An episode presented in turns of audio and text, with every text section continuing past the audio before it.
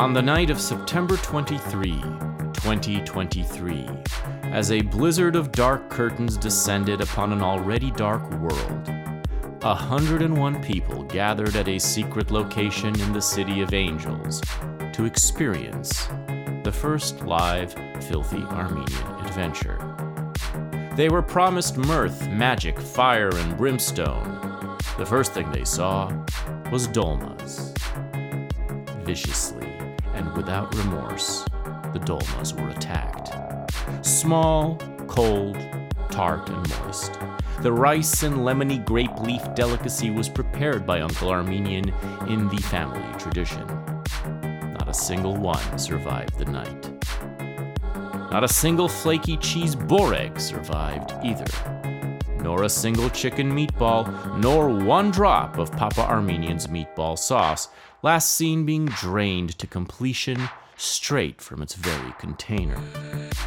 Reinforcements were waiting, in the form of sujuk Armenian string cheese and cured fish, but they did not last long. Once they were gone, the best baklava in the Southland never stood a chance.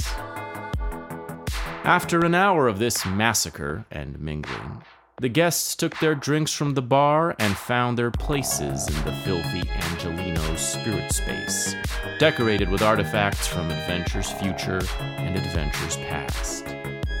Masks were forbidden. Smoking was encouraged.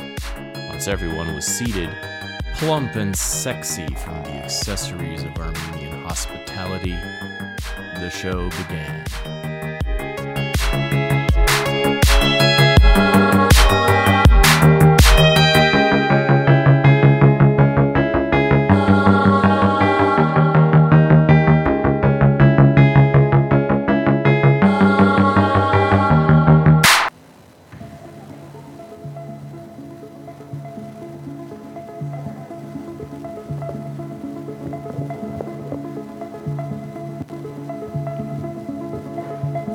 Enjoyed the uh, snacks by Papa Armenian and Uncle Armenian.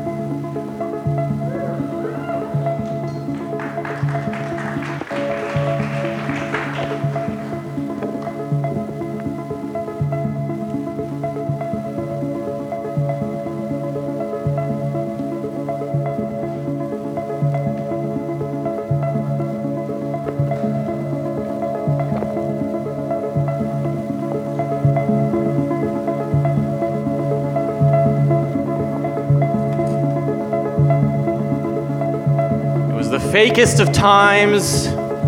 It was the gayest of times. It was so over, and something was so back. A night of dark intent was coming, and not just a night, an age. And not just an age, a golden age. Welcome to Filthy Armenian Adventures presents Los Angeles, a reverie under the stars.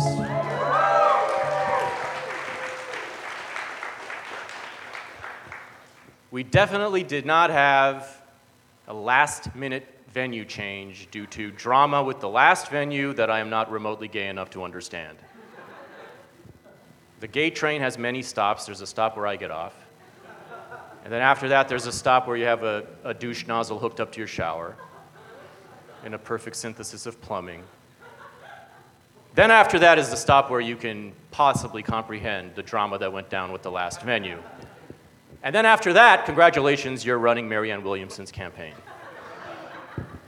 Um, but thanks to, thanks to my trusty team, event producer uh, Hadrian Belove, And thanks to Matty P and his ragtag band of angels, we figured out somewhere maybe even better. New York. There we go. I'm just setting, I'm just priming you guys because I, I don't think that's going to be the last time we hear that word tonight. I have called you here to Los Angeles, my humble hometown, because we are living in a golden age of darkness. It is dark. It is dark time right now, though, seriously. It is dark, and before we can reap the golden, we must recognize the darken. There's always darkness, but since about the time that I met some of you in here, and you first met me, the darkness has enjoyed total power. Since the lockdowns to flatten the curves, since they forced us to blur our faces, since the snitching and the treachery and the social distancing was enshrined into law, since the people who canceled Roseanne found a way to cancel Christmas and spring and summer and Thanksgiving, and all we got would return was a second Black History Month.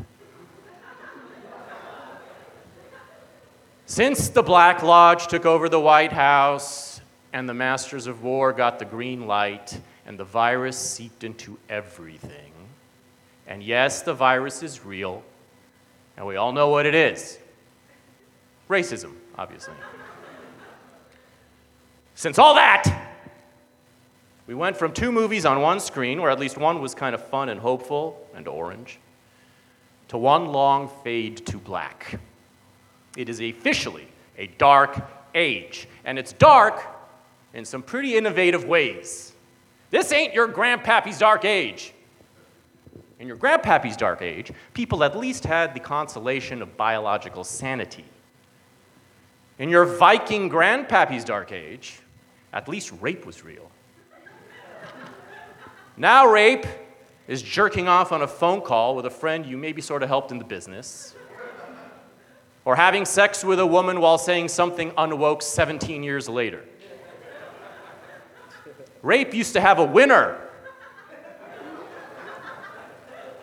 sometimes two. Now it doesn't even happen in the present. No one ever just got raped yesterday anymore. Now it's like every rape has to go through escrow until we figure out whether or not the accused is going to become an enlightened centrist podcaster. We are not allowed to be who we are, and we're not even allowed to be what we are. Some blame men, some blame women. There's plenty of blame to go around. Personally, I blame everything on lesbians for no longer existing. I blame the vanishing lesbian for shifting the entire pussy paradigm, where lesbians became trans, and then gay men became lesbians, and straight men became gay, and then women became LLCs. Nothing against LLCs. I have several LLCs on the side. I just miss women. I miss women. I was raised by a pack of women. If I hadn't grown up believing all those women, I would never have become the misogynist I am today. Last week there was a debate, maybe some of you were there, at the Ace Hotel. Free Speech Incorporated presents Has the Sexual Revolution Failed? And here to discuss the matter, five women. Six, if you count Tim Dillon. And not once in the two hours, except for when Anna snuck it through the door in her final little segment before they yanked, you know, they got her with the Apollo hook. Except for Anna, of course, not once were men even mentioned, let alone taken seriously, let alone assumed to be even so much as a visitor passing through the equation of the entirety of human existence. It just, men just don't matter. Not once did the vanishing lesbian moderator, Bari Weiss, I did not know she was a lesbian until that show, by the way. That was a big, that was the highlight of the whole thing, honestly. That was one more lesbian, woo! We've got five now. Not once did she even ask a single question related to the fate or the thoughts or the feelings of men. And nobody cared. Nobody even noticed, except for a filthy fucking Armenian. The title didn't even have to specify because it was just assumed that the only people who matter in a conversation about the success or failure of a sexual revolution are the 51% of the population who are LLCs. And it was a, that was a great event, by the way. I'm not hating. I love that event. That was the good side. Those were the good guys. That was the Israel. Oh, Gavolt. Maybe what we need is another sexual revolution because we are truly living in a dark age. A dark age, an age so dark that even the opponents of darkness are afraid to face the real darkness, would rather concoct counterfeit darknesses like groomers and drag queens and islands of Epstein's, porn, abortion, the pill, seed oils, rape, vaccines, jerking off. What year is it? It's always 80s night at the disco, the discourse discotheque. I couldn't mess that one up. Talking heads, talking heads, wearing masks, just like we do on Halloween to make a farce of our fears. Problem is, masks don't work. Masks don't stop the spread. We're not getting out of it with masks, and we're not getting out of it with peace and love either. And I can talk because I've worn that mask. I've worn the mask of peace and love. Before the events of 2020, I had just figured out, for the first time in my life, how to be optimistic, how to be hopeful, how to see the best in people, how to manifest. I had witnessed miracles, historic miracles. I had mega miracles. I had seen mountains move. I had mustered the creativity to see humanity not as a battle of good versus evil, but as a battle of good versus good. I had an optimistic spirit. I'd been to the mountaintop. I had my white woman. Hold the woman. I have worn the mask of peace and love. Some of you have DMs from me uh, in that twilight period before the darkness truly took over everything, before you even knew me. And I was like, hey, keep up the good work. You're being sublime. Like, very encouraging. I mean, check your DMs if you're a big account from that year. And I mean, I wasn't just uh, dribbling the milk of human kindness, I was gushing loads. The mask of peace and love is a very pleasant, uplifting mask. But like all masks, it can prevent you from seeing what is right under your nose. Day to day, I was surrounded by nothing but absolute idiots, and yet I was hopeful because after years of thankless critical thinking, I had finally disciplined myself to see the best in people who, if they knew anything about the real me, would want me dead or in jail, the way Americans are currently being jailed for memes, jailed for walking around DC. Now, if they were jailing people for working in DC, or pursuing careers in DC, or being from DC, I would understand. I'd be all in favor. Lock them up! But for walking around in DC in protest of the most democratic election in human history, I think we can make an exception for that. Things are bad. Things are really bad. And we're not getting out of it through peace and love, and we're not getting out of it by thumping Bibles either. Thumping a Bible doesn't get you out of an apocalypse, and it doesn't prevent you from getting slaughtered by Muslim communist dogs or Judeo Christian drones. It's not enough. All that Bible stuff is what they add later. The scriptures, the testimonies, the proverbs, the marching psalms. That's what they add on way after the fact, like a sensitivity warning.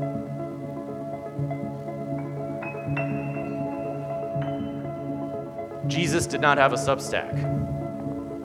Judeo Christian values are not going to save you. Sun and steel is not going to save you. Quitting Taco Bell for Lent is not going to save you. And don't think moving to Romania is going to save you either.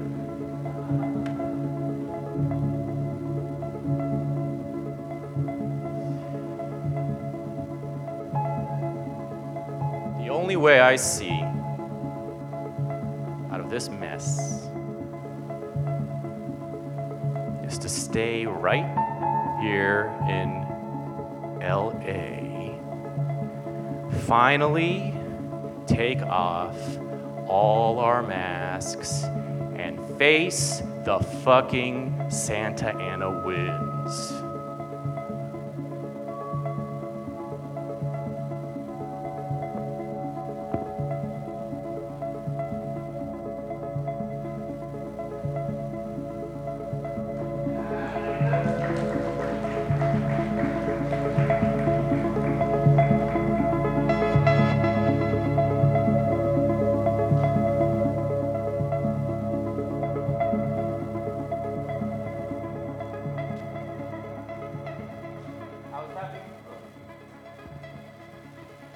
Oh, anyway, I was having lunch recently when a uh, misty apparition appeared in my kitchen holding a Coca Cola and a hard boiled egg. It was, uh, like a, it was like a form, a figure so skinny that it could only be Joan Didion. So I had lunch with Joan Didion's ghost. And don't facts and logic it. Okay, ghosts are a staple of LA. The- They, they form out of the smog between the mortal substance of a star and the light the public sees. I've talked about this. Hollywood ghosts are like the, uh, the corridor between reality and illusion. The, that's not the point. It doesn't matter how real or not the apparition was. The point is that, of course, she wasn't hungry. Joan, Didion, Joan Didion's ghost was not hungry, but she showed up in my kitchen and she said, I heard you talking shit about me on your podcast. And I was, I mean, it took me a minute to process what was actually going on. So I said, Can I make you a sandwich? Because she was really skinny. I mean, if you think that Joan Didion was skinny in life, you should see her now.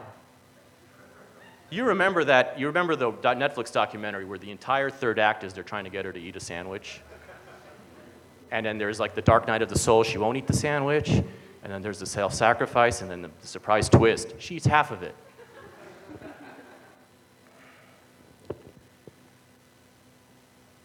I have been talking shit about Joan Didion on my podcast and on Jack's podcast. We have been ta- talking a little shit. I'm guilty. Guilty is charged.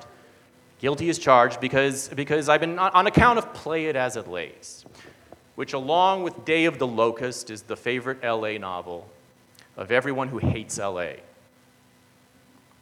It's not a terrible novel, it's not a worthless vision. It tries to capture the mental spiritual architecture of this retarded city. The space, all the space a spaced out super Hollywood woman drowns in, the dizzy, disorienting, uprooted space that enchants you with promises of freedom, promises that disappear like a big matador's cape if you get too horny as you try that four lane crossover from the 101 to the 110 or to the 110 to the 101. Play it as it lays. Stylish. A stylish, depressing fetus of a novel with tiny chapters and wide margins. And it only tells one half of its own very Hollywood story. And ha ha ha, the movie's better. My problem, Miss Didion Dunne, is that you canonized contempt as the literary compass for this city. I told her this. And she said, First of all, shut your mouth, the movie wasn't better. She gets really offended when you, when you think that the movie was any good at all. You should watch the movie. Second of all, I thought you liked my contempt. Madame, Madame, your contempt is most witty. You've deployed it with much delightful flair on the feminists and the bureaucrats and the Black Panthers, Huey and the Newtons and the bureaucrats and the Mansons and the Baez. Oui, oui, oui. It's fine to be a rich girl from Sacramento who establishes a literary corporation over LA to serve the prickly sophisticates in the East. But, Madame, contempt should not be should not spread like a marine layer over an entire city, over everything. If you view LA as a hopeless idiot, you view the world as a hopeless idiot. And if you do that, you might become glued to a mask of mourning and spend your golden years as the grandmama of American letters, a black veil, and a gay ass Netflix documentary descending over your entire legacy in lieu of getting a divorce.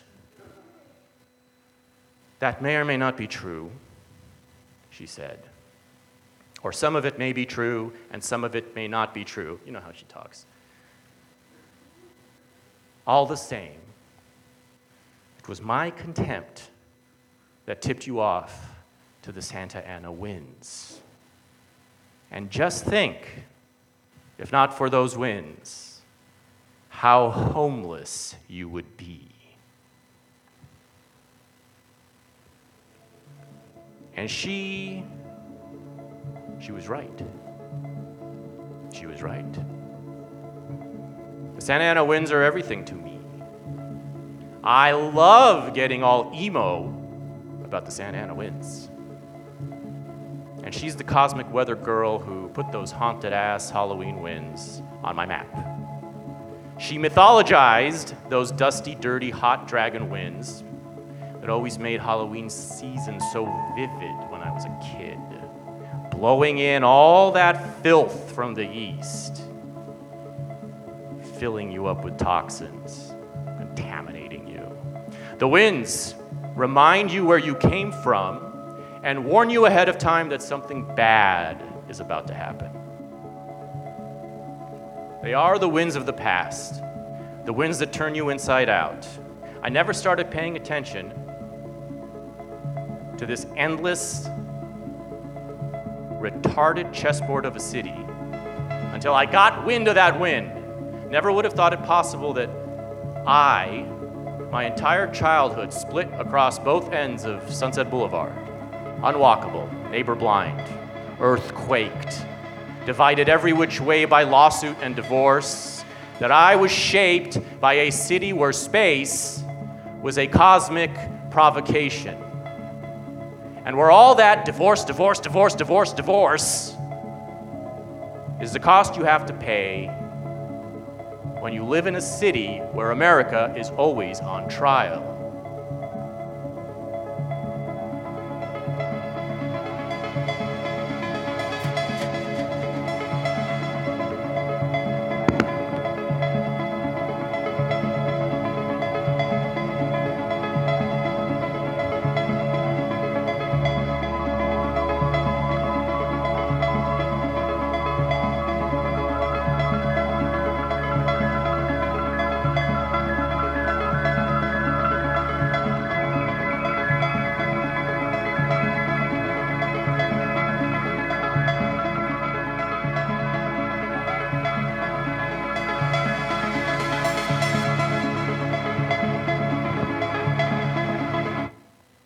Joan Didion was right to chimp about the Santa Ana winds, is my point. And Ezra Klein was wrong to make fun of her for it. That dumb, skinny Democrat fuck. I'll never forget when that skinny, lip tart piece of shit mused on his little blog in 2008. I grew up in Irvine and I never thought about the Santa Ana winds was a big deal. Fuck you, Ezra Klein! Fuck you. I care. I care about those fucking metaphorical winds. You can fuck off, stick to your little career of making America a shithole, and leave my fucking wins alone. These are my wins. Didion was right to chimp, but as usual, there is more to the story than what she is willing to explore. Didion viewed the winds as a menace as a reminder of how close to the edge we all are, as a messenger of the deeply mechanistic view of human nature. But the winds of the past must end up somewhere. They must end up right at the edge of the Pacific and collide against the winds of the future, the ones that freaked out Robert Frost. And it was once or twice by the Pacific where some wind, some winner of that scrimmage, blindsided a lost man like Bob Dylan, invaded his privacy. Some wind polluting him with all those deviant particles, and some wind converting all those toxic particles into agents of grace. until he screamed, Hallelujah. Or as Eve Babitz wrote, just think, if not for the Santa Ana winds, how straight we all would be.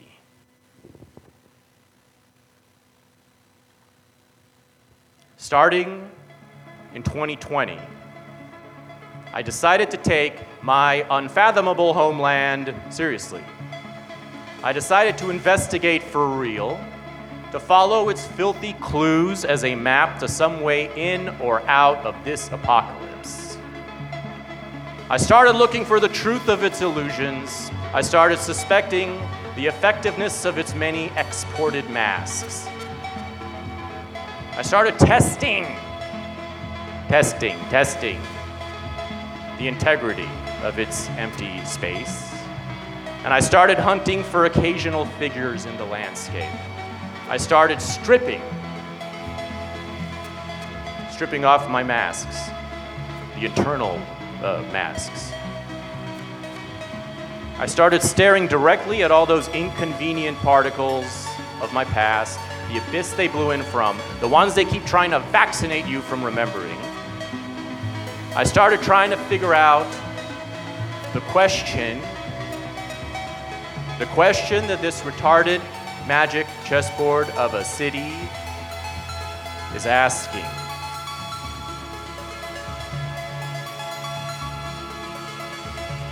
I started wondering if maybe you can be just retarded enough, just retarded enough,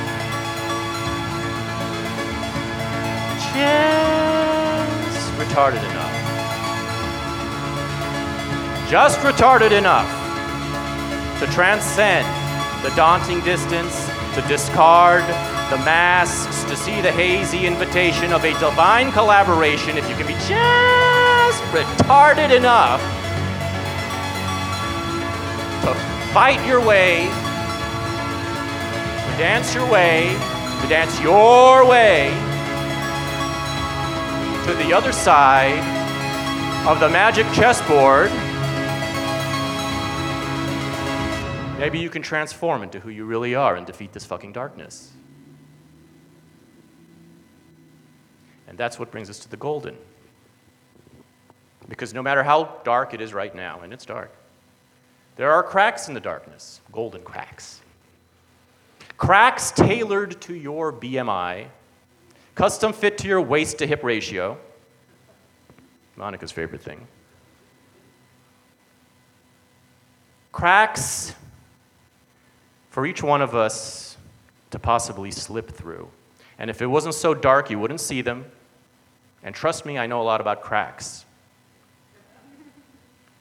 If you're a certain type of soul with a certain type of light, a dark age is the only way to see your own figure in the landscape or the figures of your kin.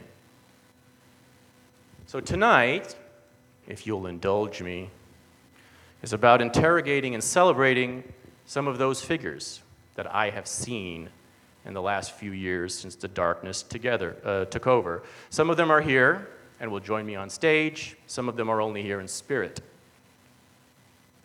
My first guest tonight is one such bright, bright, shiny figure emanating from Austin, Texas. And that is all for the freeloader portion of the first live Filthy Armenian adventure. For the rest of the show, featuring Jack Mason of the Perfume Nationalist, Adam Lehrer of Safety Propaganda, Mommy Milkers of The Land of Milk and Honey, and so much more. Subscribe now at patreon.com slash filthyarmenian and join the enlightened society of angels and rug merchants, cigar singers and oligarchs of the night who keep the lights on at Filthy Armenian Adventureland and keep the counteroffensive against the darkness weaponized. Up next in the show is Act 2, The Nose Knows, with Jack Mason. Act 3, Celebutante Rape Therapy, a short play by Adam Lehrer. Act 4, Beauty and Eve Babitz with Mommy Milkers. And Act 5, Putting the Hard R in Paul Revere. See you in Patreon and be well.